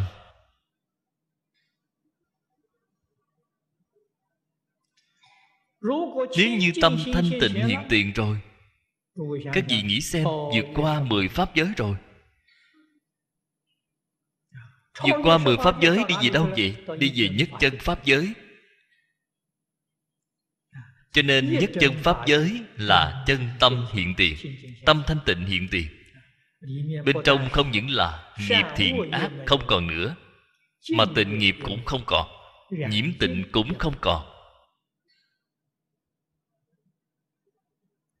Từ đó cho thấy chúng sanh trong mười pháp giới đều là nghiệp lực đang điều khiển. Chính bởi do cái nguyên nhân này cho nên phật dạy chúng ta vô trụ. Phía sau còn phải sinh tâm. Chính là cái đạo lý này mười pháp giới khổ lạc không như nhau. bạn sanh tâm sanh tâm thiện. bạn ở trong mười pháp giới. đời sống của bạn hưởng thụ của bạn sẽ từng bước nâng cao đem bạn nâng cao lên. Nếu như bạn không biết chân tướng sự thật vẫn cứ mặc tình đi tạo nghiệp ác như cũ thì cái đời sống đó là rất vất vả rồi thế là mỗi ngày một tệ hơn. đời sau kém hơn đời trước. Cho nên cái này phật đại từ đại bi vì chúng ta phải sanh tâm. Nếu như sanh tâm có thể vô trụ vô trụ có thể sanh tâm. Thế thì tốt rồi. Dùng cái phương pháp này để tu trì. hai bên nhiễm tình không trụ nhất định thoát khỏi mười pháp giới. Sanh về nhất chân pháp giới. nhất chân pháp giới. là phật phần chứng ở trong tông môn thường nói minh tâm kiến tánh kiến tánh thành phật. Kiến tánh là thành phật ngay. Bởi vì bồ tát sơ trụ viên giáo đã có năng lực hiện đủ dạng thân ở trong mười pháp giới. gọi là cần dùng thân phật được độ họ liền hiện thân phật. Cần dùng thân bồ tát được độ họ liền hiện thân bồ tát. Nếu họ đến cõi ngạ quỷ để độ chúng sanh họ liền hiện thân quỷ. nếu họ vào địa ngục để độ chúng sanh? họ liền hiện thân địa ngục không chỗ nào mà không hiện thân. Cái này gọi là được đại tự tại chân thật.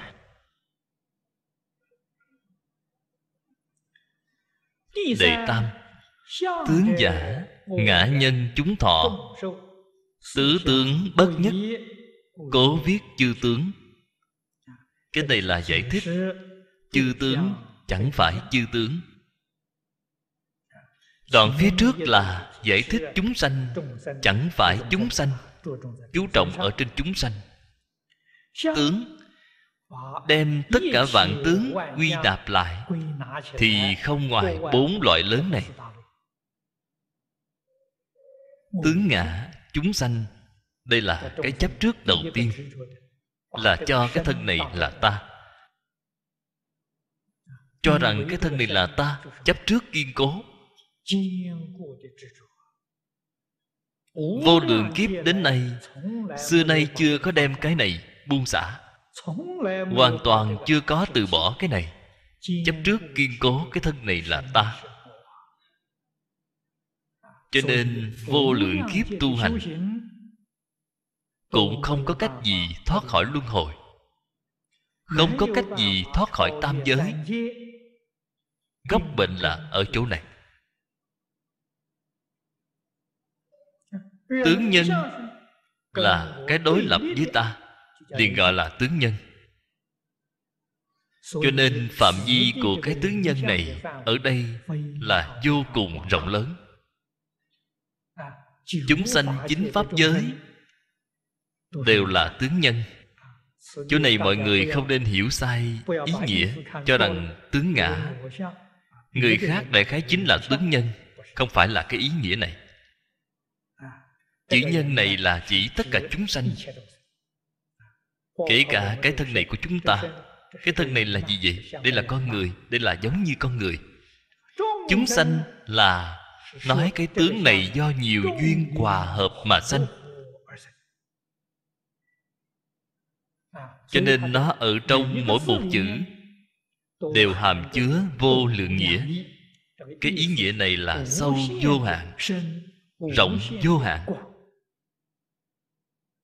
thí dụ nói, tướng ngã, thế thân thể này của ta có lẽ là phạm vi tương đối nhỏ một chút. Phạm vi không nhỏ, cũng rất lớn. Vì sao vậy? Cái thân này là ta. Bên ngoài là cái của ta, là cái ta có. Bạn xem, vẫn bao gồm ở trong ta hết rồi, không sót một cái gì là cái ta có. Đây là trái đất ta cư trú thế tất cả chúng sanh trên trái đất chẳng phải đều biến thành sở hữu của ta rồi sao? Cái đại thiên thế giới mà ta cư trú đây. cái hư không pháp giới mà ta cư trú đây. cho nên bạn xem cái ngã đó mở rộng ra. cũng là vô lượng vô biên. Cho nên nó ở trong mỗi một chữ hàm nghĩa đều là vô lượng vô biên cần phải bốn chữ mới có thể đem chân tướng sự thật, biểu hiện rõ ràng ra được. Bạn xem một cái chấp trước ngã. Nhân, đây là bao gồm cái mà ta sở hữu. Chúng sanh là nói họ là do nhiều duyên hòa hợp mà sanh. Chính là chỉ pháp do nhân duyên sanh. Thọ giả là chỉ nghiệp lực điều khiển họ, thời gian dài hay ngắn. Cái này gọi là thọ giả. Từ đó cho thấy bốn cái chữ này là đang nói một sự việc. Không phải nói bốn sự việc. Nói bốn sự việc thì đây không phải gọi là phật pháp rồi. Các vị chưa có nghe nói qua sao? Phật pháp gọi là pháp không hai. Hai là không phải phật pháp rồi. Phật pháp là pháp không hai. Cho nên bốn cái vẫn là nói đến một sự việc một tức là bốn bốn tức là một. Nhất định phải nhìn từ bốn góc thì mới đem cái sự việc này nhìn rõ ràng nhìn minh bạch được. cái ý của nó là như vậy. Như thế quan sát trên bốn góc thì sao? Nó có bốn loại hiện tượng. bốn loại hiện tượng hợp chung lại là một sự việc. cho nên nói từ trên tướng tứ tướng bất nhất cố viết chư tướng. Bất kỳ một sự việc nào quan sát tướng của nó từ mỗi mặt đều khác nhau. Vô luận thủ trước thân tướng pháp tướng phi pháp tướng giai vi trước ngã nhân chúng thọ. cho nên bốn cái chữ đó nếu không phải là một sự việc thì tại sao bằng chấp trước một cái là thấy đều chấp vậy?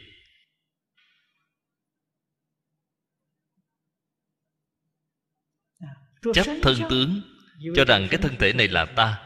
Bốn tướng đầy đủ rồi. Pháp tướng, chấp trước tất cả pháp thực sự có. Cái này đều là chấp có.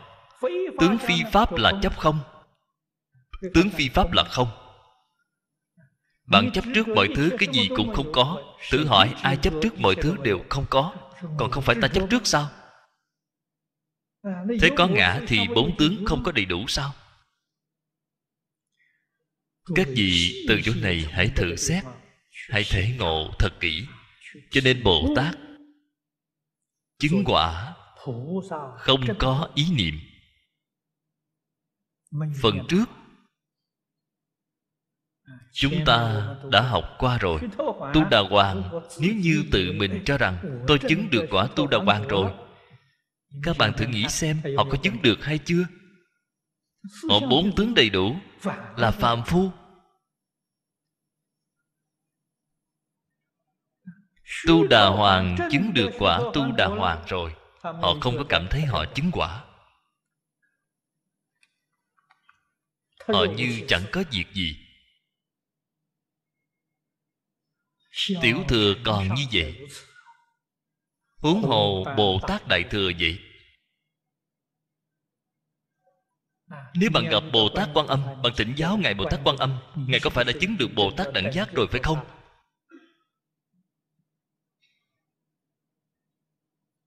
Nếu ngài nói với bạn tôi đã chứng được rồi ngài bốn tướng đã đầy đủ rồi.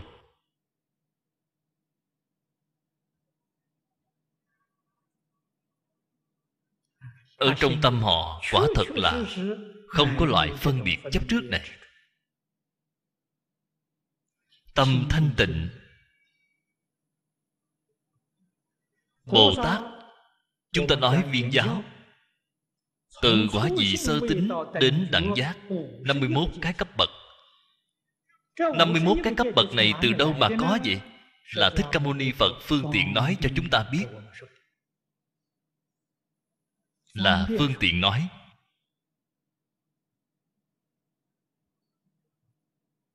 Chân tướng sự thật Là 51 vị Bồ Tát này, Độ thuần của tâm thanh tịnh Không như nhau.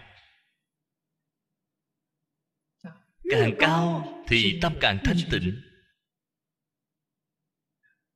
Nhưng mà cái quả vị thấp nhất đó cũng không có ngã chấp, cũng không có bốn tướng. Từ bồ tát quả vị sơ tính thấp nhất đã không có bốn tướng rồi.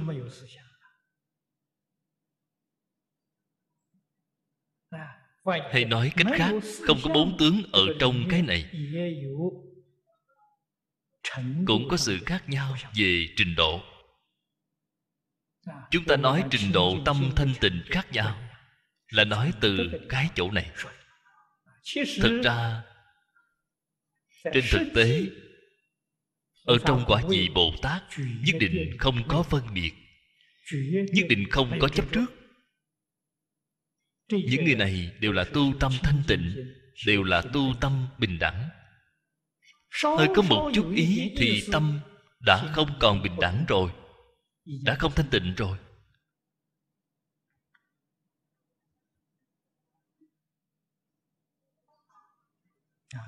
Cho nên chỗ này nói bất kể thủ trước bất kể bạn thủ trước thân tướng hoặc là giả, là pháp tướng phi pháp tướng, thế thì thấy đều chấp tướng rồi. Cố viết nhất thiết giả Kinh sơ viết, Bồ Tát ư Pháp ưng vô sở trụ Hành ư bố thí. Đây là phần trước Bổn Kinh, Có một câu kinh văn như vậy. Phật dạy Bồ Tát Bồ Tát ở nơi Pháp, Cái Pháp này Đã bao gồm Pháp tướng Phi Pháp tướng.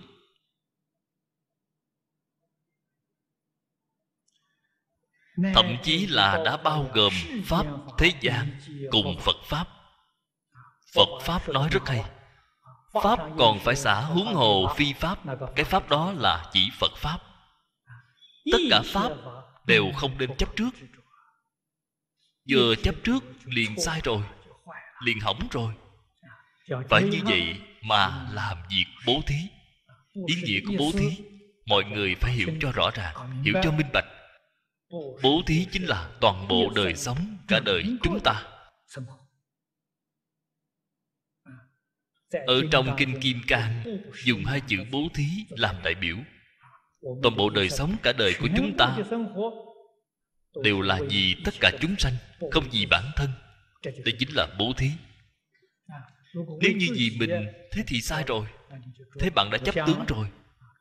Không vì mình hoàn toàn vì tất cả chúng sanh. Chúng ta vì tất cả chúng sanh sống ở trong thế gian này. Người này là chư phật bồ tát. Đệ tứ chư tướng vì bố thí chi nhân sở thí chi vật. đây đều là tướng nhất thiết giả nhân thị ngũ uẩn hòa hợp. Vật tác phẩm loại phồn đa. Ở trong tất cả vật chất chúng ta ngày nay gọi là thực vật. Khoáng vật. thực vật khoáng vật. Có sắc tướng. hay nói cách khác nó có đất nước lửa gió. Nó không có thọ tưởng hành thức thực ra nó cũng có thọ tưởng hành thức. Cảm giác về thọ tưởng hành thức vô cùng là sơ sài. Không rõ rệt giống như kiểu động vật. Bạn xem thực vật nói lời thành thật. Trong nhà bạn nếu trồng hoa bạn đối với hoa cỏ nếu không có tâm thương yêu thì cái hoa đó nó phát triển không tốt hoa nở cũng không đẹp là cũng phát triển không đẹp nếu như đối với nó vô cùng yêu thương giống như nó có cảm giác hoa nó nở đặc biệt đẹp nó cũng cho bạn thưởng thức bạn không thích nó nó cũng không thích bạn nó cũng không quan tâm bạn thật sự có cái thú vị này bạn xem trong nhà trồng hoa đổi người khác chăm sóc là khác nhau rồi các vị nếu như quan sát thật tỉ mỉ bạn sẽ phát hiện được cho nên hoa cỏ cũng có tình cảm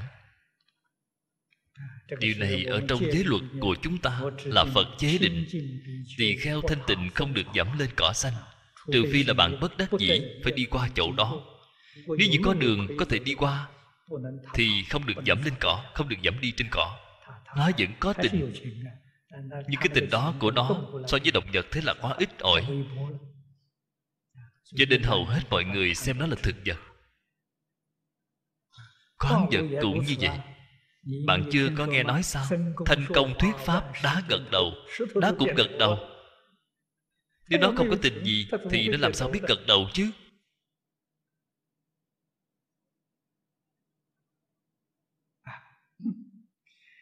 Bạn muốn hỏi tại vì sao vậy? Tình và vô tình đồng một thể. Đều là do pháp tánh biến hiện ra. Cho nên nó thông.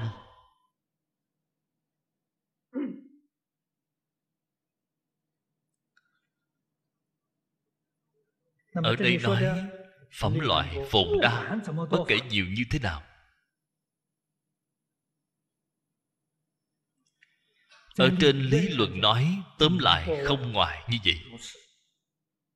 Vô luận thí giả thí vật thọ giả mạc phi nhân duyên tụ hợp hiện thử huyễn hữu. cố giai viết phi?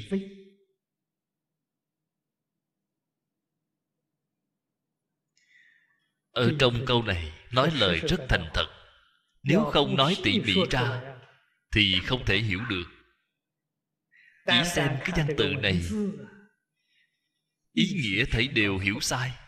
Đây là cổ đức thường nói y văn giải nghĩa tam thế phật oan. phật ba đời đều than quan uổng bạn đã hiểu sai ý nghĩa của tôi rồi.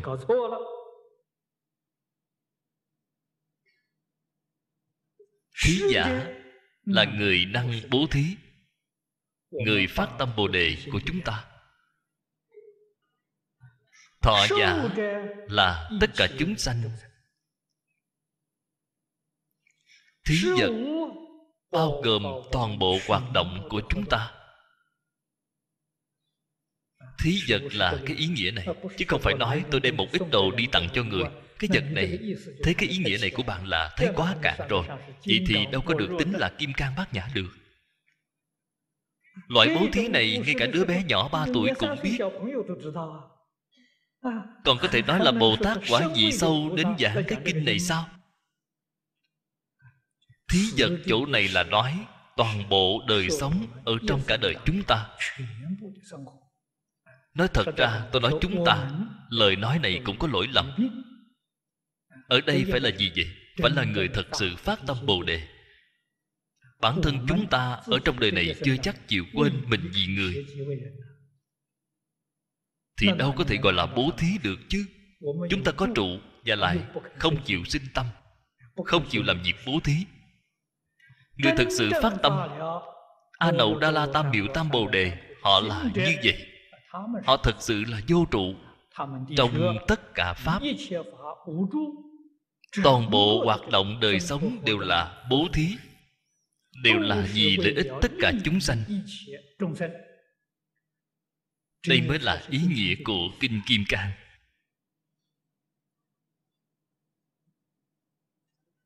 Như thế tất cả mọi thứ đây các vị thử nghĩ xem có phải là pháp do nhân duyên sanh không? Vẫn là nhân duyên. tóm lại không lìa khỏi duyên sanh cái nguyên tắc này. không lìa khỏi nguyên tắc này đều là do pháp do nhân duyên sanh. Đã là pháp do nhân duyên sanh thì không có tự tánh. Cho nên không có tự tánh duyên sanh vô tánh. duyên khởi tánh không. ở trong tánh tông có cái danh từ như vậy. duyên khởi tánh không. chính là nói duyên sanh vô tánh. vô tánh cũng được duyên sanh không có tự thể. không có tự thể chính là không ngay nơi thể hoàn toàn không thể được cho nên nói phi. Phi chính là không tướng. Thị chi vị tam luân thể không? luân là thí dụ. thí dụ ba cái này chính là người thí vật thí và cái nhận. Ba cái này luân chuyển vĩnh viễn. Là không gián đoạn. lợi ích tất cả chúng sanh. liên tiếp lợi ích không ngừng nghỉ. Cái tam luân thể không này là nói cái ý này.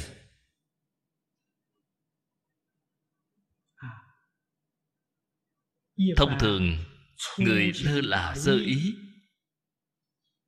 Nghe cái giáo lý bát nhã này, đều chấp trước ở ta là người bố thí người khác tiếp nhận ta bố thí, vật ở trong ta tặng cho họ. Sau khi bố thí rồi, trong tâm rất sạch sẽ. Cũng không nghĩ ta, cũng không nghĩ đến vật ta tặng, cũng không nghĩ đến cái người đối phương đó. Chỉ gọi là tam luân thể không. Rất nhiều người có cái hiểu lầm này. Cho nên cái bát nhã đó của họ học cả đời, một chút bát nhã cũng không có.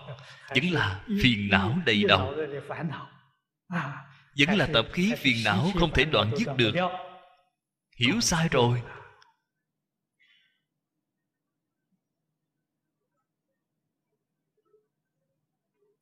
Và đây là chỗ khó giảng của kinh bát nhã. Bát nhã từng câu từng chữ, sâu rộng, không có bờ mé. Thử tam giai thì huyễn hữu, đương thể tức không? Hiểu rõ đạo lý mà phía trên đã nói, thì câu nói này là dễ hiểu rồi đều là pháp do duyên sanh. Đều là hữu tức phi hữu. Cho nên gọi là giả có. Không ngay nơi thể. Bởi vì nó là giả có, không ngay nơi thể. Cho nên không nên chấp trước. Bạn chấp trước là sai rồi. Không những không được chấp trước, ngay cả phân biệt cũng sai luôn. Cho nên nhất định phải lìa khỏi tất cả phân biệt chấp trước.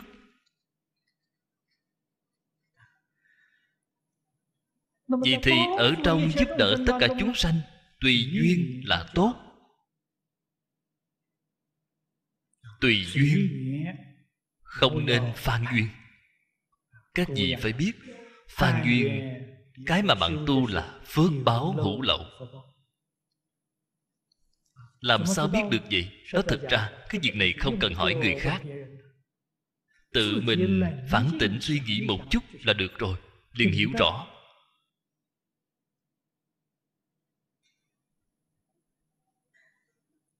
tâm của phan duyên. Không thanh tịnh.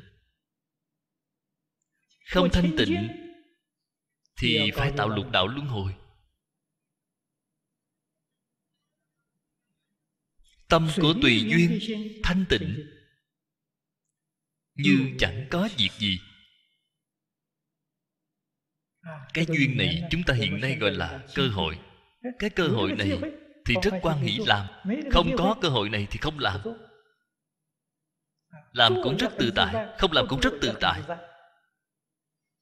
Làm xong ta cũng không có được, không làm cũng không có mất. Không có được mất, như vậy mới tự tại.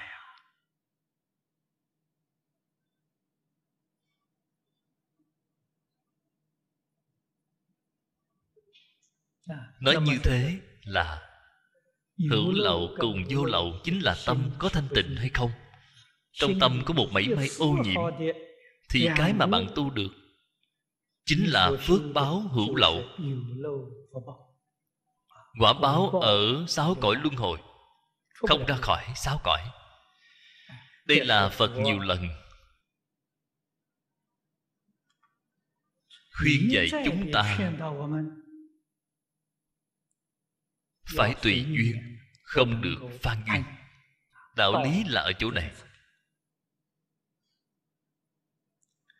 hữu vị thử tam. tướng thể huyễn hữu. tánh thể không tịch. ở chỗ này đã nói hai chữ thể.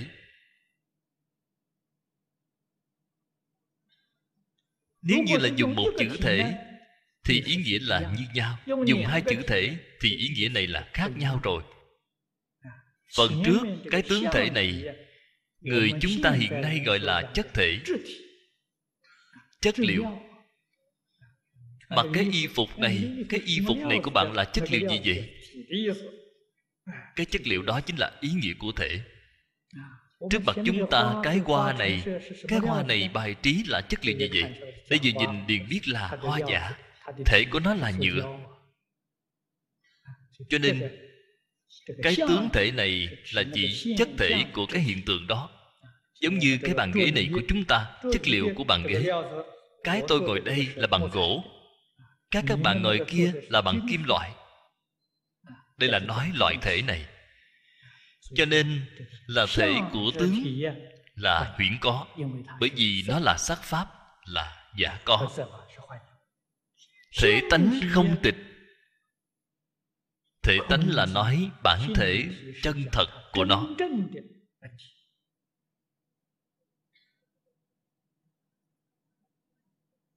Cái sắc tướng này từ đâu mà có vậy?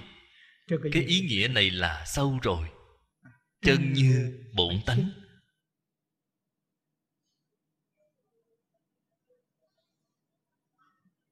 Ở trong cửa phật nói mười pháp giới y chánh trang nghiêm. Chánh báo là thân thể. Y báo chính là hoàn cảnh đời sống của chúng ta. những muôn sự muôn vật này từ đâu mà có vậy là tự tánh chúng ta biến hiện ra. Cái này rất khó hiểu. Đều là tự tánh biến hiện ra. Đi khỏi tự tánh thì không có một pháp có thể có được. Thế là do tự tánh biến hiện ra.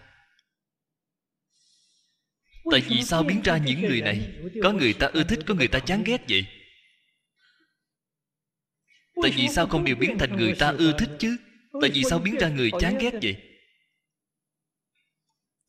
Cái biến này là vô lượng nhân duyên. Ở trong tâm chúng ta,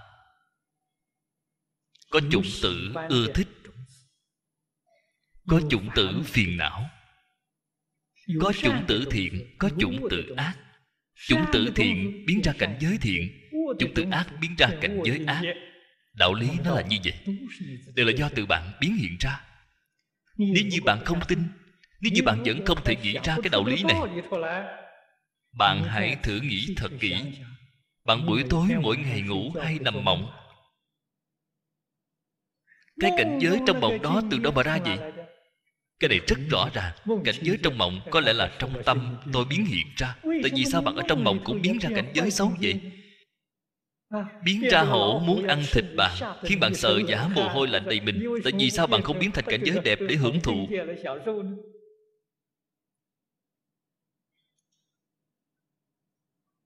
Cái này tục ngữ thường nói mộng do tâm sanh ban ngày suy nghĩ gì thì ban đêm mộng thấy cái đó. Người đó từ sớm đến tối nghĩ phật nghĩ bồ tát thì họ buổi tối thường hay mộng thấy phật bồ tát thuyết pháp cho họ. họ nghĩ đến các ngài mà. Từ sớm đến tối nghĩ tham sân si thì họ mộng thấy những con ma quỷ đến dì dò họ. Đều là do tâm của mình biến hiện ra. Ngoài tâm của mình ra không có bộ pháp có thể được. mười pháp giới y chánh trang nghiêm gần giống với cái này rất giống nhau.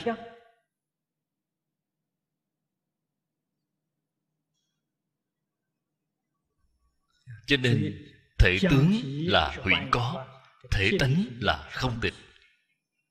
Thể tánh là thật tướng là giả. Chúng ta học phật. Mục đích cao nhất là phải kiến tánh, phải binh tâm kiến tánh tìm ra được cái thật đó. Nếu bạn cố tâm đi tìm không thể tìm ra. Tại vì sao không thể tìm ra vậy? cố tâm cái tâm đó là vọng tâm. Vọng thì làm sao có thể tìm ra được chân chứ? Vọng là vĩnh viễn không thể tìm ra chân được. Tìm được chân phải tìm như thế nào vậy? Phải dùng chân tâm. Ở trong chân tâm không có vọng niệm. Cho nên phật dạy chúng ta tu thiền định. Ý nghĩa của thiền định là gì vậy đem tất cả mọi vọng niệm thấy đều buông xuống. Tâm liền thanh tịnh ngay. Tất cả mọi thứ thấy đều buông xả rồi. Nó thật ra chân tâm liền hiện tiền ngay. Cái đạo lý nó là như vậy. Từ đó cho thấy phương pháp phật dạy cho chúng ta là chính xác.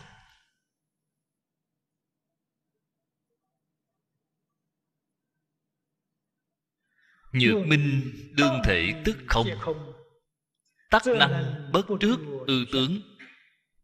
Chúng ta đối với tất cả tướng cảnh giới, có thể thọ dụng, không được chấp trước. Thọ dụng không có trở ngại. Trong kinh hoa nghiêm nói, lý sự vô ngại, sự sự vô ngại, có thể thọ dụng nhưng không được chấp trước. Chấp trước là sanh bệnh. Thọ dụng không sanh bệnh, nhưng không được chấp trước.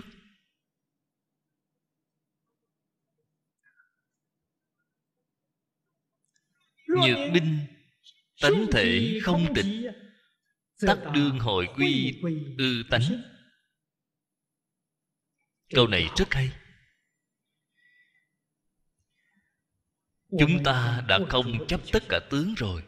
Ở trong tất cả tướng được thọ dụng. Cái cảnh giới này đã vào cảnh giới của bồ tát rồi là loại bồ tát nào vậy? Ở trong cửa phật thường nói bồ tát huyền giáo. Thanh văn duyên giác bồ tát bồ tát huyền giáo. Ở trong biệt giáo nói bồ tát quả vị tam hiền. Ở trong vi giáo nói bồ tát quả vị thập tính. bồ tát quả vị thập tính họ không chấp tất cả tướng ở trong tất cả tướng có thể tùy duyên thọ dụng. Nhưng mà họ chưa kiến tánh. Đến sơ trụ biên giáo sơ địa biệt giáo họ cao siêu rồi. Họ có thể đem tất cả mọi thứ thọ dụng. hội quy tự tánh. cho nên gọi là minh tâm kiến tánh. kiến tánh thành phật đó là phật thật không phải là phật giả. Họ biết hồi quy về tánh. là họ biết. A ni tho pho. A ni tho pho. A ni tho pho.